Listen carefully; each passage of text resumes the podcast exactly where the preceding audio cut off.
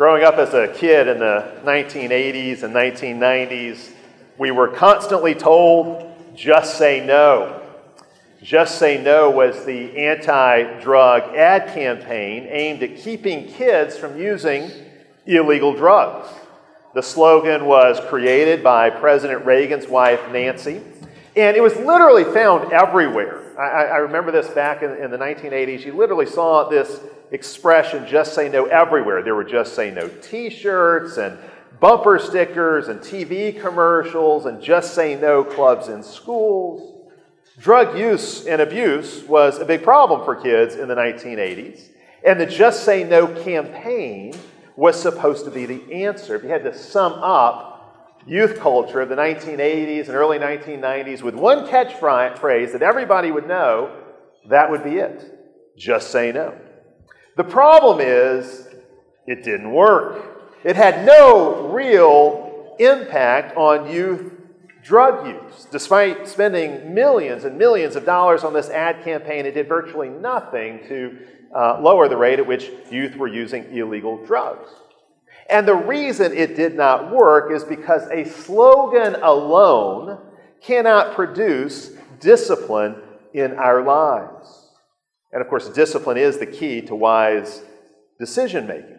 Ultimately, Discipline is the fruit not of a slogan, but discipline is the fruit of God's grace at work in our lives. It's interesting. The Bible has its own just say no passage. This is Paul in Titus chapter 2. Listen to what Paul says in Titus chapter 2.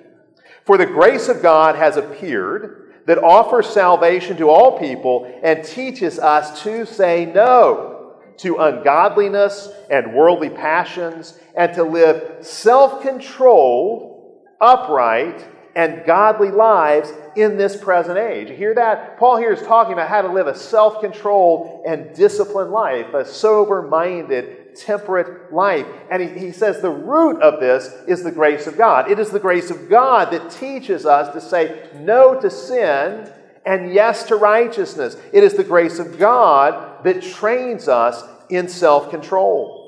Self control is discipline.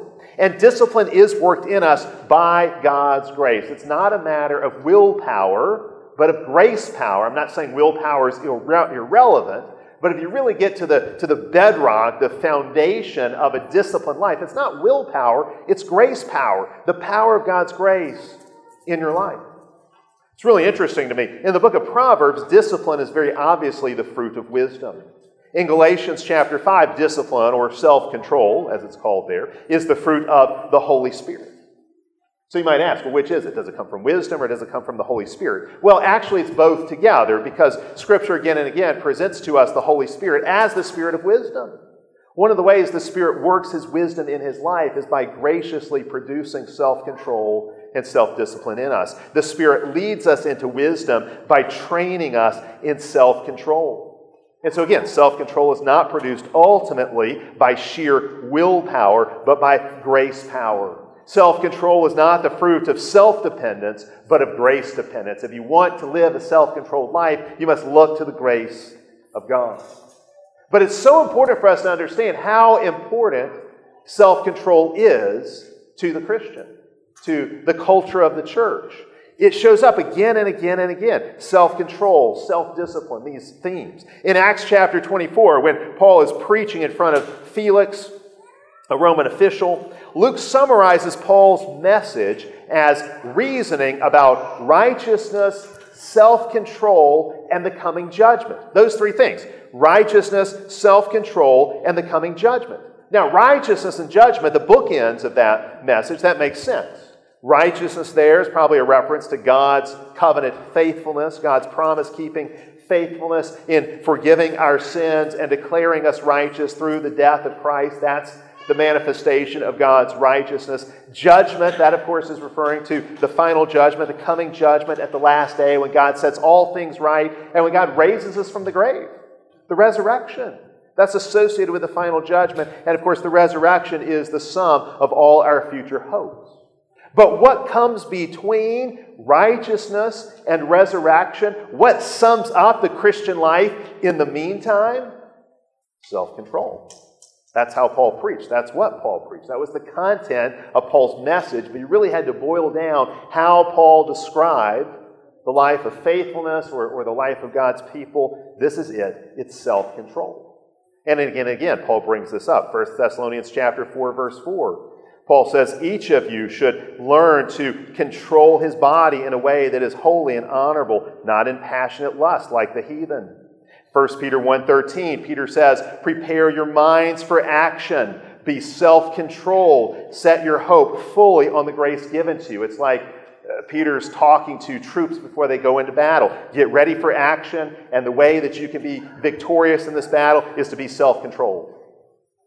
It's self-control that is the key. 1 Peter 5 8, he says, Be self controlled and alert because your enemy, so here's the battle again, your enemy, the devil, prowls around like a roaring lion looking for someone to devour. If you don't want to get devoured by the devil, you better live a life of self control.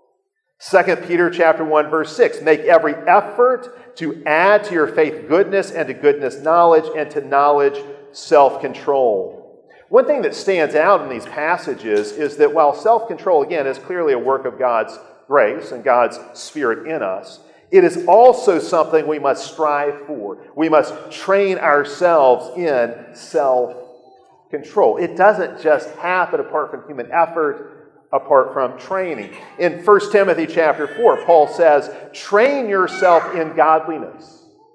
Godliness is a function of training. Godliness arises in our lives. Godliness is produced in our lives because we've trained ourselves in it and for it.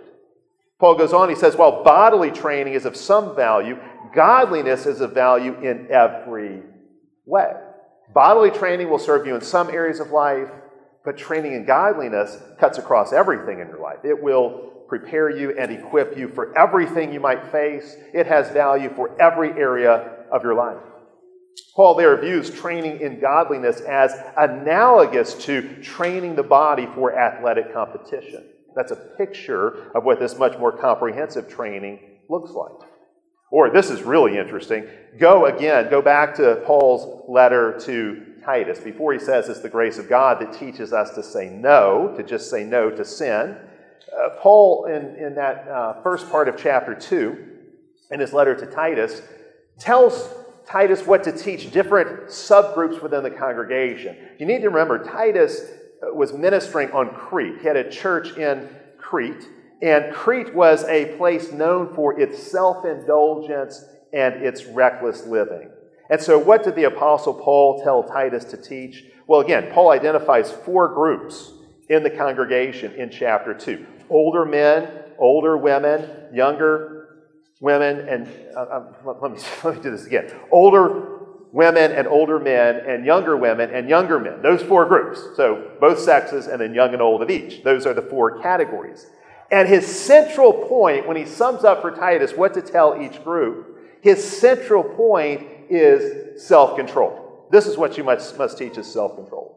So titus chapter 2 verse 2 he says teach the older men so here's this group, the older men. Teach the older men to be temperate, worthy of respect, self controlled, and sound in the faith. That word temperate is really connected with self control, but then Paul also adds to that self control, self discipline chapter 2, verse 3. The older women, uh, Titus is to teach the older women to be reverent, not slanderers or addicted to much wine, but to teach what is good. Again, self control is a theme here, especially manifesting itself in relation to alcohol use. Verse 5 Older women are to teach the younger women to love their husbands and children, to be self controlled, to be pure and busy at home, to be kind, and to be submissive to their husbands. But note, in that list of things, the older women are to teach the younger women. He includes self control. And then in verse 6, he's to, uh, he tells Titus to teach the young men to be sober minded. Well, sober minded is just another one of these words that describes a life of discipline, to discipline their minds and, and the rest of their lives. That's what it means to be sober minded, to live a, a disciplined and, and self controlled life. So, what do you see there in Titus chapter 2? Both sexes and every age group are to be trained in self control. Now, why is this message of self control so important? Why is self discipline so important? Well, it's because without it, we are out of control. If you are not trained in self control, you are out of control. Without self control, we will be controlled by our desires and our emotions. Without self control, we are easily controlled and manipulated by others. So, for example, if you cannot control your desire for things, if you cannot push back on greedy desires in your heart, then marketers can have their way with you and they can empty your pockets, they can empty your bank account. If you don't have control over your desires, you're vulnerable to the marketers. They can manipulate you and they can empty your wallet. If you can't control your desire to be liked, to be popular, you will become a people pleaser and you will be easily manipulated by others, by their approval or by their criticism they will have control over you because you don't have self control. You'll be controlled by others because you fear men more than you fear God and you want the praise of men more than you want the praise of God. You're easily manipulated. You're a target for manipulation. Of course, the book that teaches the most on self control and self discipline is the book of Proverbs. In Proverbs, self discipline is presented as a skill we must master if we are growing to grow in wisdom and reach maturity. Proverbs chapter 1 verse 7 says the fear of the Lord is the beginning of knowledge fools despise wisdom and discipline. The word therefore discipline is sometimes translated as instruction but I think that's too narrow a term to capture the Hebrew. It's not just about information, that's how we might think of instruction. The word really describes a chastening lesson, a transformative lesson, transformative instruction. I think the, the English word we have to best capture that probably is the word discipline. It's not just information that's being imparted, but it's a way of life that's being imposed upon you, that, that is forming and shaping you. It's a chastening lesson. We read Proverbs 25, verse 28 today. Describes discipline this way, or really in this case, it's describing the lack of discipline. A man without self control is like a city broken into and left without walls. A man without self control is like a city without walls, a city vulnerable to enemy attack. Now, it's interesting, the word for self control used there literally describes the ability to resist your own spirit or resist your own breath. It's, it's like being able to hold your breath, and as you hold your breath, you have that urge to breathe. But if you are controlling your breath, you'll be able to hold it for a really long time and resist that urge. To be self controlled means you can suppress emotions and urges and impulses for the sake of a larger long term mission. Even when your mind and your body are screaming at you to do something, if you are self controlled, you can steer yourself in a different direction. To be self controlled means that you have tamed your own desires.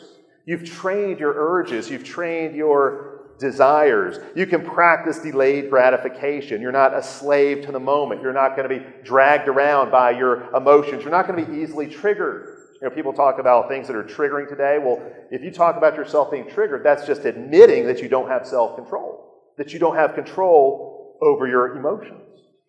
Proverbs 25, 28 says, A man without self control is like a city without walls, but you can turn that proverb around this means the man with self control is like a city with walls. See, what is the self controlled man like? He is a well fortified, well guarded, heavily armed city ready to repel and push back any would be invaders. Self control means I can say no when I should say no, and I can say yes when I should say yes. Even if, even if I've got to fight myself to do it, even if it's very hard for me to do it, I will do it because I am self controlled. A self controlled man has his defenses up, he's not easily taken. His self control is a wall. His self control is a boundary. His self control creates a fortress that surrounds him. But again, if a man is lacking in self control, he is defenseless. He is easily taken by temptation. He is vulnerable. He is easily triggered. He is easily defeated. And so Solomon insists that his son pursue a disciplined and self controlled way of life. This kind of discipline really underlies the whole pursuit of wisdom in the book of Proverbs. Proverbs is really all about learning wisdom. The whole process of growing in wisdom and, and, and pursuing maturation is really undergirded by this self control, this discipline. Wisdom leads to self control, but wisdom is also the fruit of self control. Wisdom will produce discipline in our lives, but it's also discipline that produces wisdom.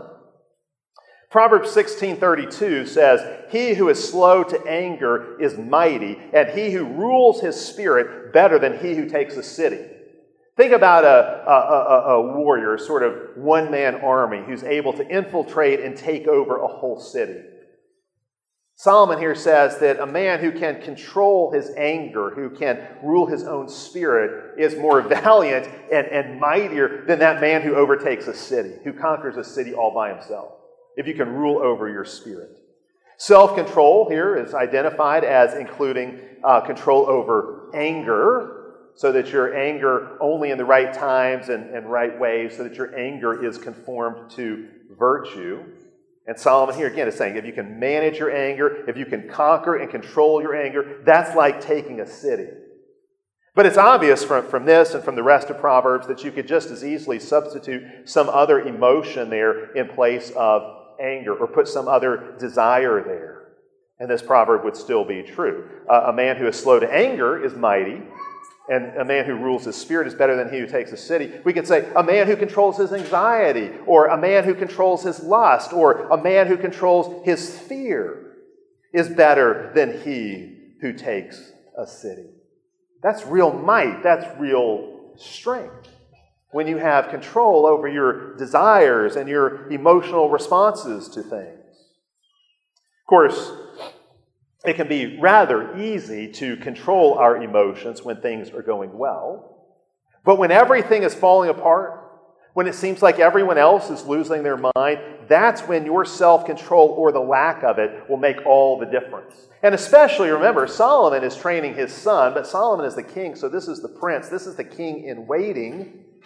He's going to be a leader. If you are going to be a leader, it is absolutely critical that you have control over your emotional responses. You must have control over your desires. You cannot lead others unless you lead yourself. You cannot rule others unless you rule yourself. You cannot extend dominion in the world unless you start with self dominion. If you can rule your spirit well, you can rule others well. Self rule is the foundation of all other forms of rulership or leadership. So let's define discipline. If we look at everything that these scriptures have to say about discipline, uh, what can we say? Again, uh, Proverbs, because this is the king training the prince, the king in waiting, he is going to be a leader. He's being trained for that in the book of Proverbs. He is going to be a warrior. He's going to have a mission to fulfill. And Solomon wants his son to see that discipline is essential to all of those things. So, discipline in Proverbs could be defined this way discipline is training in self control that leads to the fulfillment of one's mission. Discipline in Proverbs is training in self control that leads one to the wise fulfillment of one's mission. It's training in self control that gives you the character needed to fulfill the mission. Discipline frees you to fulfill your design. Self control is the freedom to do what is right, even when your desires are conflicted. It is the freedom to do what is right even when you don't feel like it, or even when it's very difficult, or even when it will come at great cost or bring great suffering. See, one thing that's really clear about discipline, about self control in Proverbs is that there's no shortcut to it. There's no pill you can take, there's no 12 step program. Again, self discipline is the fruit of grace. It's the fruit of grace working in and through human action and human effort to obey God in all things. But there's no substitute for that effort. Grace makes the effort possible, it's not an alternative or substitute to it. You will not attain discipline without hard work. Again, think of Paul's illustration of the athlete. The athlete cannot compete and win the prize unless he trains, unless he really pushes himself. He's got to put forth the effort. And so it is growing in discipline. But note this with discipline, there is a great freedom. Discipline is the freedom of self rule. Discipline is self governance. It's when you have subdued yourself, you have dominion over yourself. Discipline is self mastery. Discipline means you have mastery over yourself, your mind, your heart, your body.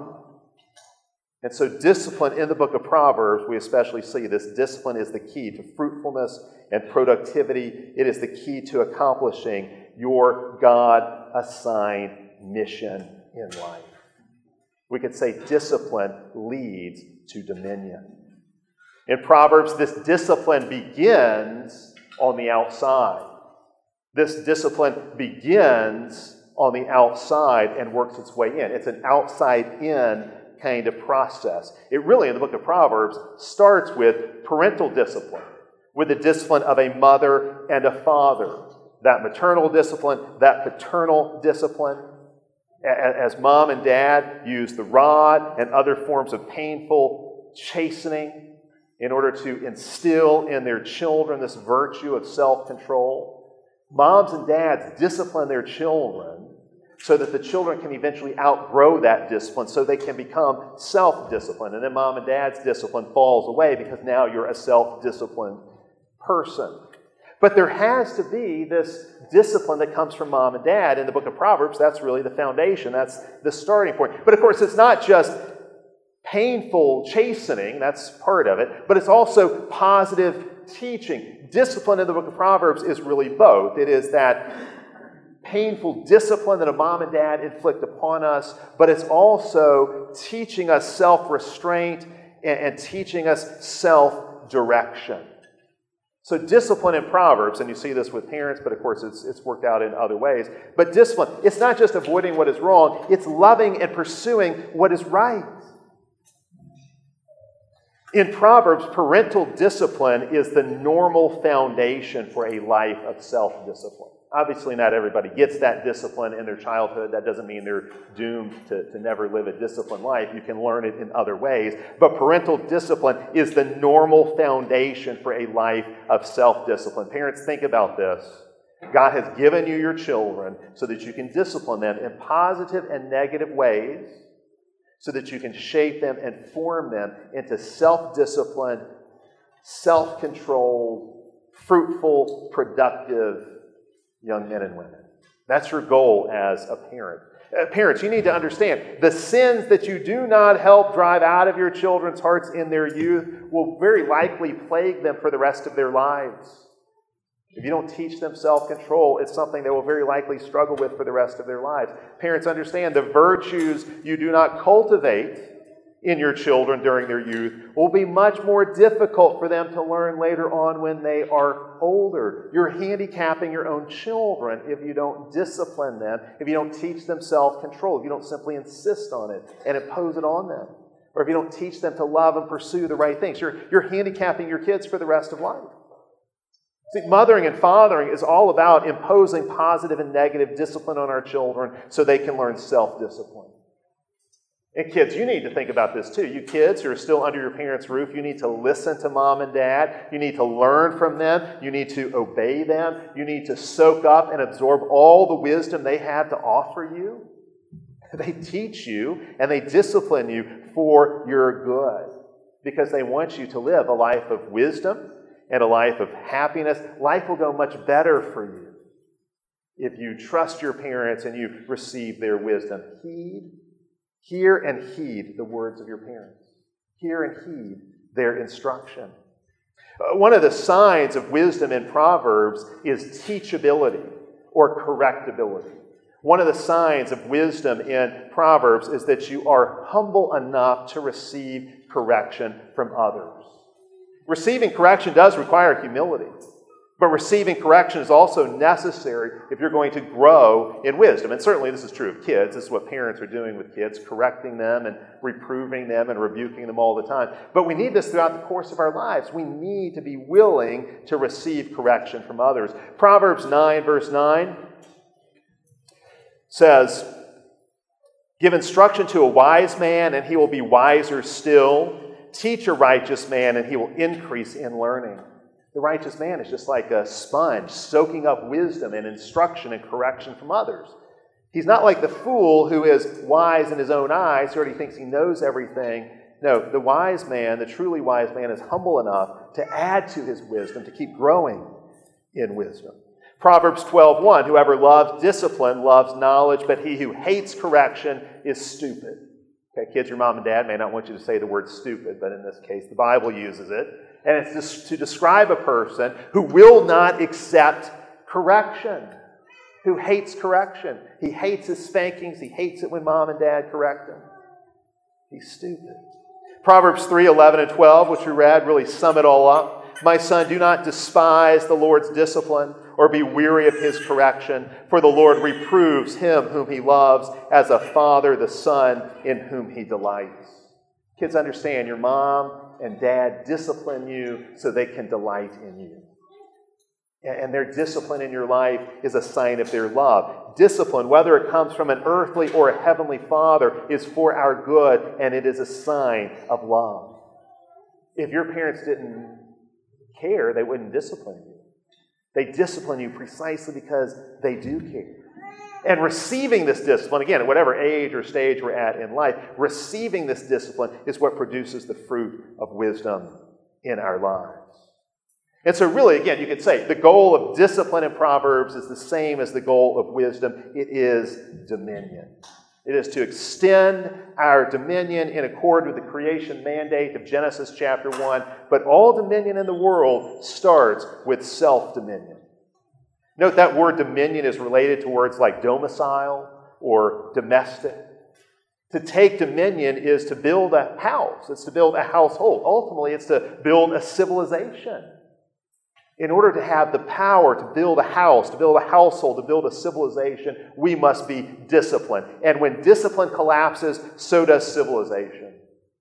Self discipline is power. It's the power to live free. It's power to control your desires and your habits, your way of thinking and acting. It's power to control your impulses and your speech and your emotions. Again, you will either rule yourself as a wise and disciplined person or you will be ruled by chaos. Those are really your only two choices. See, discipline is warfare. It's war against your own sins, war against your sinful desires and habits. It's the battle to advance righteousness starting in your own life. That's what discipline is all about. The whole book of Proverbs shows us this. Again, it describes the, the habits of a disciplined life. That's really what discipline does. It produces a set of habits in us, and those habits produce a way of life. Discipline produces character. Discipline is the way of wisdom, it is the way of life. Discipline is freedom. Where there is no discipline, there is no freedom. But where there is discipline, there will be freedom. Booker T. Washington, great American uh, who did great things in, in, in our state at Tuskegee, he understood this very, very well. And listen to this because I think in so many ways this summarizes this whole theme as it's found in Proverbs and the rest of Scripture. Listen to what Booker T. Washington had to say. The child who wants to spend time in play rather than in study mistakes play for freedom. The spendthrift who parts with his money as soon as it is received mistakes spending for freedom. The young man who craves the right to drink and gamble mistakes debauchery for freedom. The man who claims the right to idle away his days upon the street rather than to spend them in set hours of labor mistakes loafing for freedom. And so, all through human experience, we find that the highest and most complete freedom comes slowly and is purchased only at a tremendous cost. Freedom comes through seeming restriction. We might say freedom comes through discipline. Those who are most free today are those who have passed through great discipline. Those persons in the United States who are most truly free in body, mind, morals are those who have passed through the most severe training. They are those who have exercised the most patience and at the same time the most dogged persistence and determination. I believe that both the teachings of history as well as the results of everyday observation should convince us that we shall make our most enduring progress by laying the foundation carefully, patiently, in the ownership of the soil, the exercise of habits of economy, the saving of money, the securing of the most complete education of hand and head, and the cultivation of Christian virtues.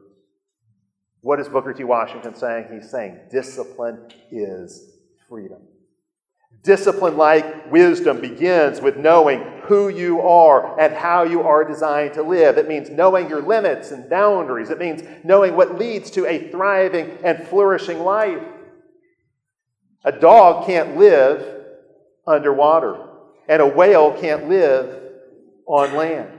We have to understand how we are designed to live, the boundaries that God has set for us. They're the boundaries of a playground, it's those boundaries that create freedom. And learning to enforce those boundaries on yourself is the freest way to live. Uh, Proverbs 17 24 says this The discerning sets his face towards wisdom, but the eyes of the fool are towards the ends of the earth. The fool wants no boundaries, he wants no constraints, he wants nothing uh, restraining him or, or holding him back. The fool wants to live a life without limits.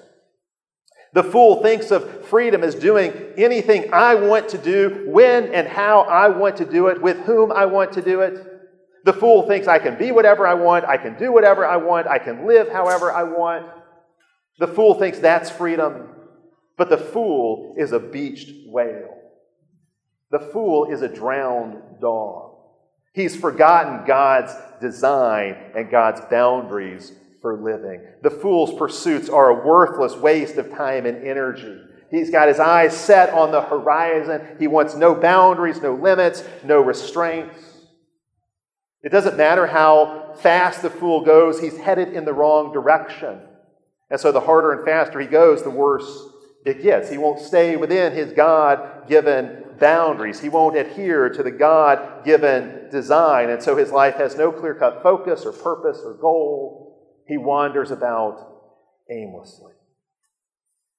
What happens when you lack self control? I want you to listen to this carefully because this is so crucial, not only to understand what happens in our own lives when we lack discipline, but what's happening in our society right now.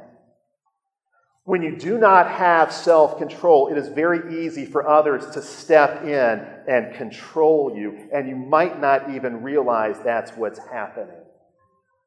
You think it's freedom when you're actually being controlled by others. When you lack self control, others will control you. So, in America today, who would like to be able to control the populace? And how are they breaking down people's self control in order to gain control over others. Well, G.K. Chesterton pointed out that sexual liberation is actually about political control. Why is there smut everywhere you turn? Constantly. We're constantly surrounded by smut. Why is there a concerted campaign? Why has there been a concerted campaign for over a generation to break down sexual discipline that ties sex to the covenant of marriage. Why has all of that been attacked and subverted and broken down? Well, G.K. Chesterton explained this over 100 years ago. He said, Free love is the first and most obvious bribe offered to a slave. What was the sexual revolution all about? Enslavement in the name of liberty. They told you it would be liberating, really, it was enslaving. That's what the sexual revolution is all about. They told us it was sexual liberation, it was really all about political enslavement. Tyrants want a sex addicted, promiscuous population because such populations are very easy to manipulate and control. This kind of sexual liberation, which is no liberation at all, it weakens men, it weakens families, it weakens churches. And of course, it's not just sexual liberation. So, this is happening on so many fronts in our culture. Why do you think there's this constant push to legalize marijuana everywhere? Because when people are high, they're easy to control, they're passive. It weakens resolve, it weakens resistance, it destroys personal discipline. There are a lot of powerful people in our society who are very happy to pass out condoms and pass out needles and hand out welfare checks and keep the smut streaming right into your home and make it easy for you get, to get addicted to gambling and to screens and to alcohol because all of those things destroy discipline. And without discipline, you are weak and you are easy to control, you are easy to manipulate. Without discipline, you are a slave.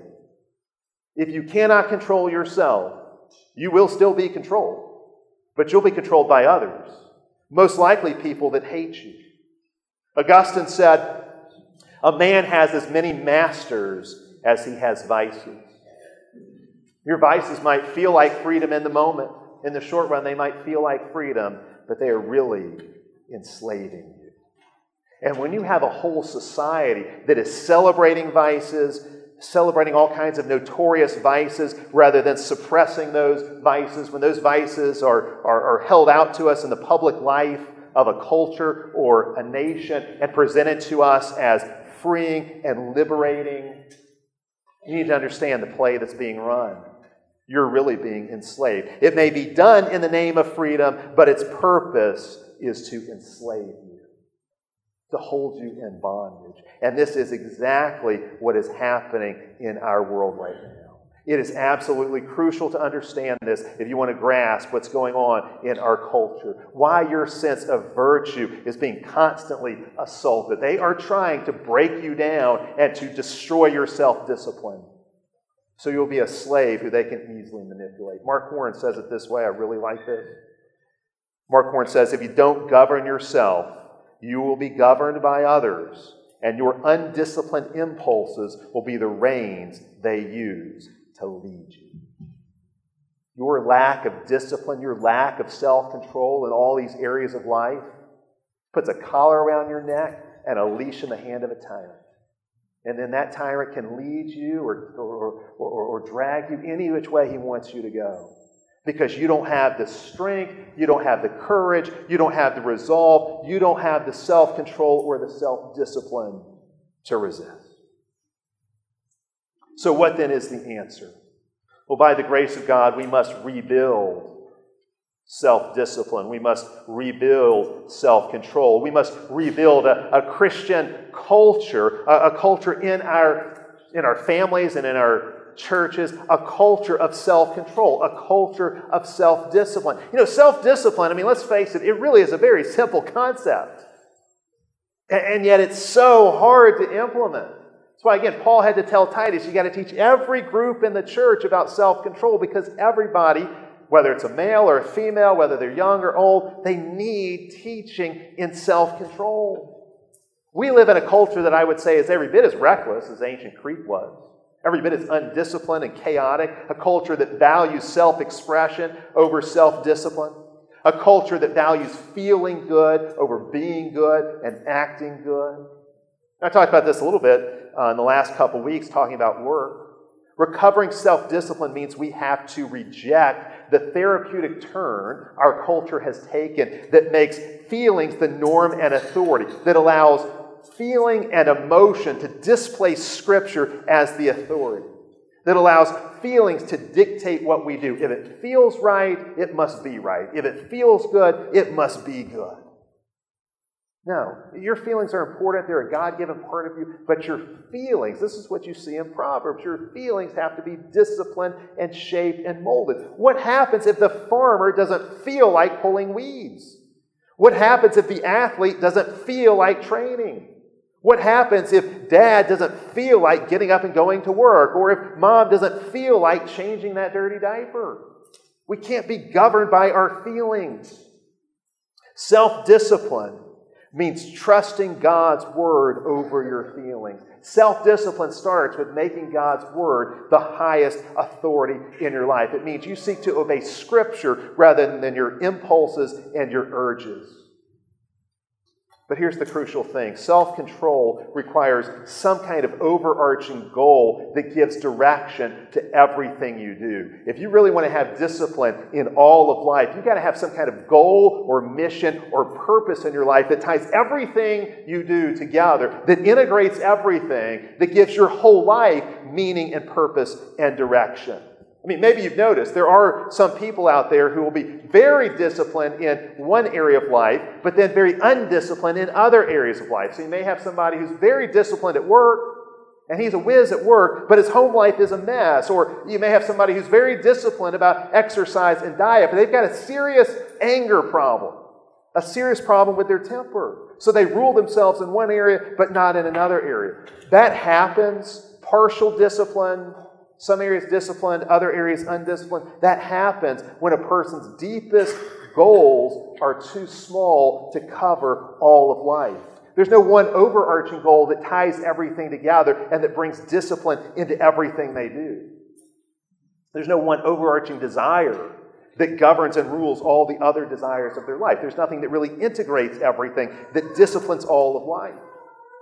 Now, look, the reality is all of us do struggle with conflicting goals and conflicting desires. You know, you want to get in shape, but you also want that donut. Okay? Conflicting desires. Okay? Well, guess what? The deepest desire will always win in the end. So, this really comes down to what is your deepest desire in life? What can produce discipline in all of life? Holistic discipline that will shape everything you do, that will tie everything in your life together. You know, Proverbs 23, verse 12 says, Apply your heart to discipline and your ears to words of knowledge. Solomon says, Discipline your heart. Your heart is where the deepest desires of your soul, the deepest desires of your being reside. How do you discipline your heart? I think the ultimate answer to that question comes in Luke chapter 9 where Jesus says, If anyone desires to come after me, let him take up his cross daily and follow me.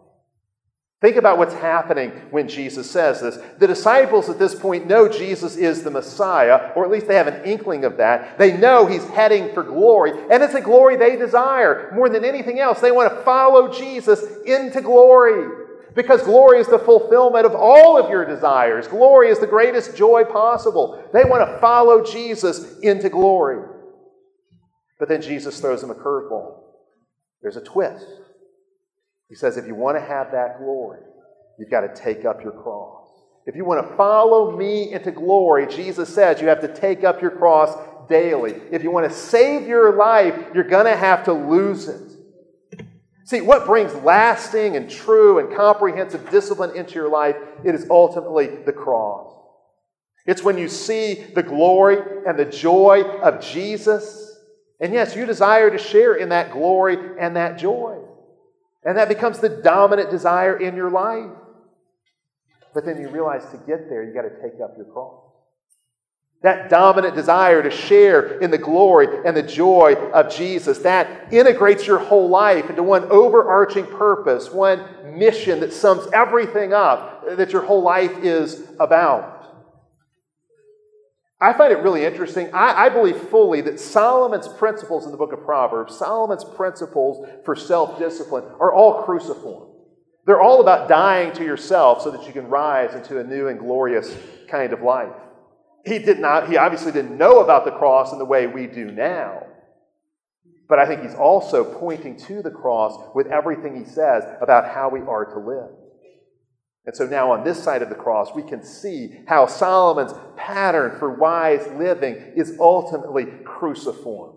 The disciplined life is a life of sacrificial death, uh, of constantly dying to yourself, so that a new and a, and a, and a more glorious and a more triumphant you can rise on the other side of that sacrifice. Solomon shows us this, but Jesus is the one who fully reveals that the disciplined life is a life of many sacrificial deaths to self leading to many triumphant resurrections. Day by day, as you enter into greater and greater glory, greater and greater Jesus likeness. You are made to live a life of discipline, which is to say, you are made to live life as a disciple of Jesus, which is to say, you are made to live the life of the cross, a cruciform life, a life of self denial, a life of self giving love, a life of sacrifice. That's what following Jesus looks like. If you want to follow Jesus into ultimate glory and ultimate joy, the only way to get there is through the cross. The cross must discipline you. You must learn to deny yourself in light of the cross. A lack of self control means you are enslaved. It is ultimately the cross that sets us free to live a disciplined life, that sets us free to live the way we were made to live. See, we started out saying self control is the fruit of wisdom, and self control is the fruit of the Spirit. But now we can say, too, self control is the fruit of the cross. The discipline of the cross makes all of your desires your servants. So now instead of you serving your desires, your desires will serve you. The cross slays the old self and makes you new. It is the cross that reveals God's wisdom. It is the cross that will ultimately make you wise. I love how Paul applies this to his own life. In 1 Corinthians chapter 9, the self description he gives there, he says, Do you not know that in a race only one runner receives the prize? Run in such a way that you may obtain it. Paul says, run the race to win, play the game to win. He says, everyone competes for the prize. And he says, everyone who wants to win the prize is self controlled. See, there's self control, self discipline. If you want to win the prize, you have to be self controlled. He says, they do it, athletes will do it, runners and boxers and wrestlers will do it to obtain a perishable crown, but we do it. That is, we live self controlled lives. Why? that we might receive an imperishable crown. We sacrifice, we discipline ourselves, we take up our crosses daily. Why? So we might enter into that eternal glory.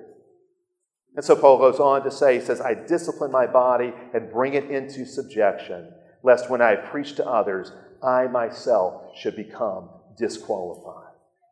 See, what is Paul saying here? He's taking the message of Jesus about the cross and the message of the whole Bible about wisdom and about self discipline and glory, and he's applying it to himself. And he's saying the key to a disciplined life, again, is not mere willpower. No, self discipline flows out of a heart that is committed to Jesus and his mission and his glory. And when that becomes your overarching goal, that will bring discipline to your whole life. That will align everything in your life under His Lordship. And now you'll live an integrated, whole, and focused life.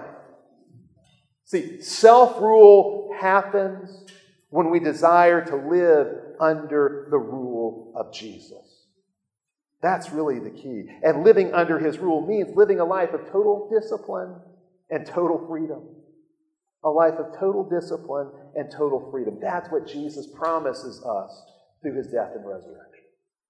In the name of the Father, and of the Son, and of the Holy Spirit, amen.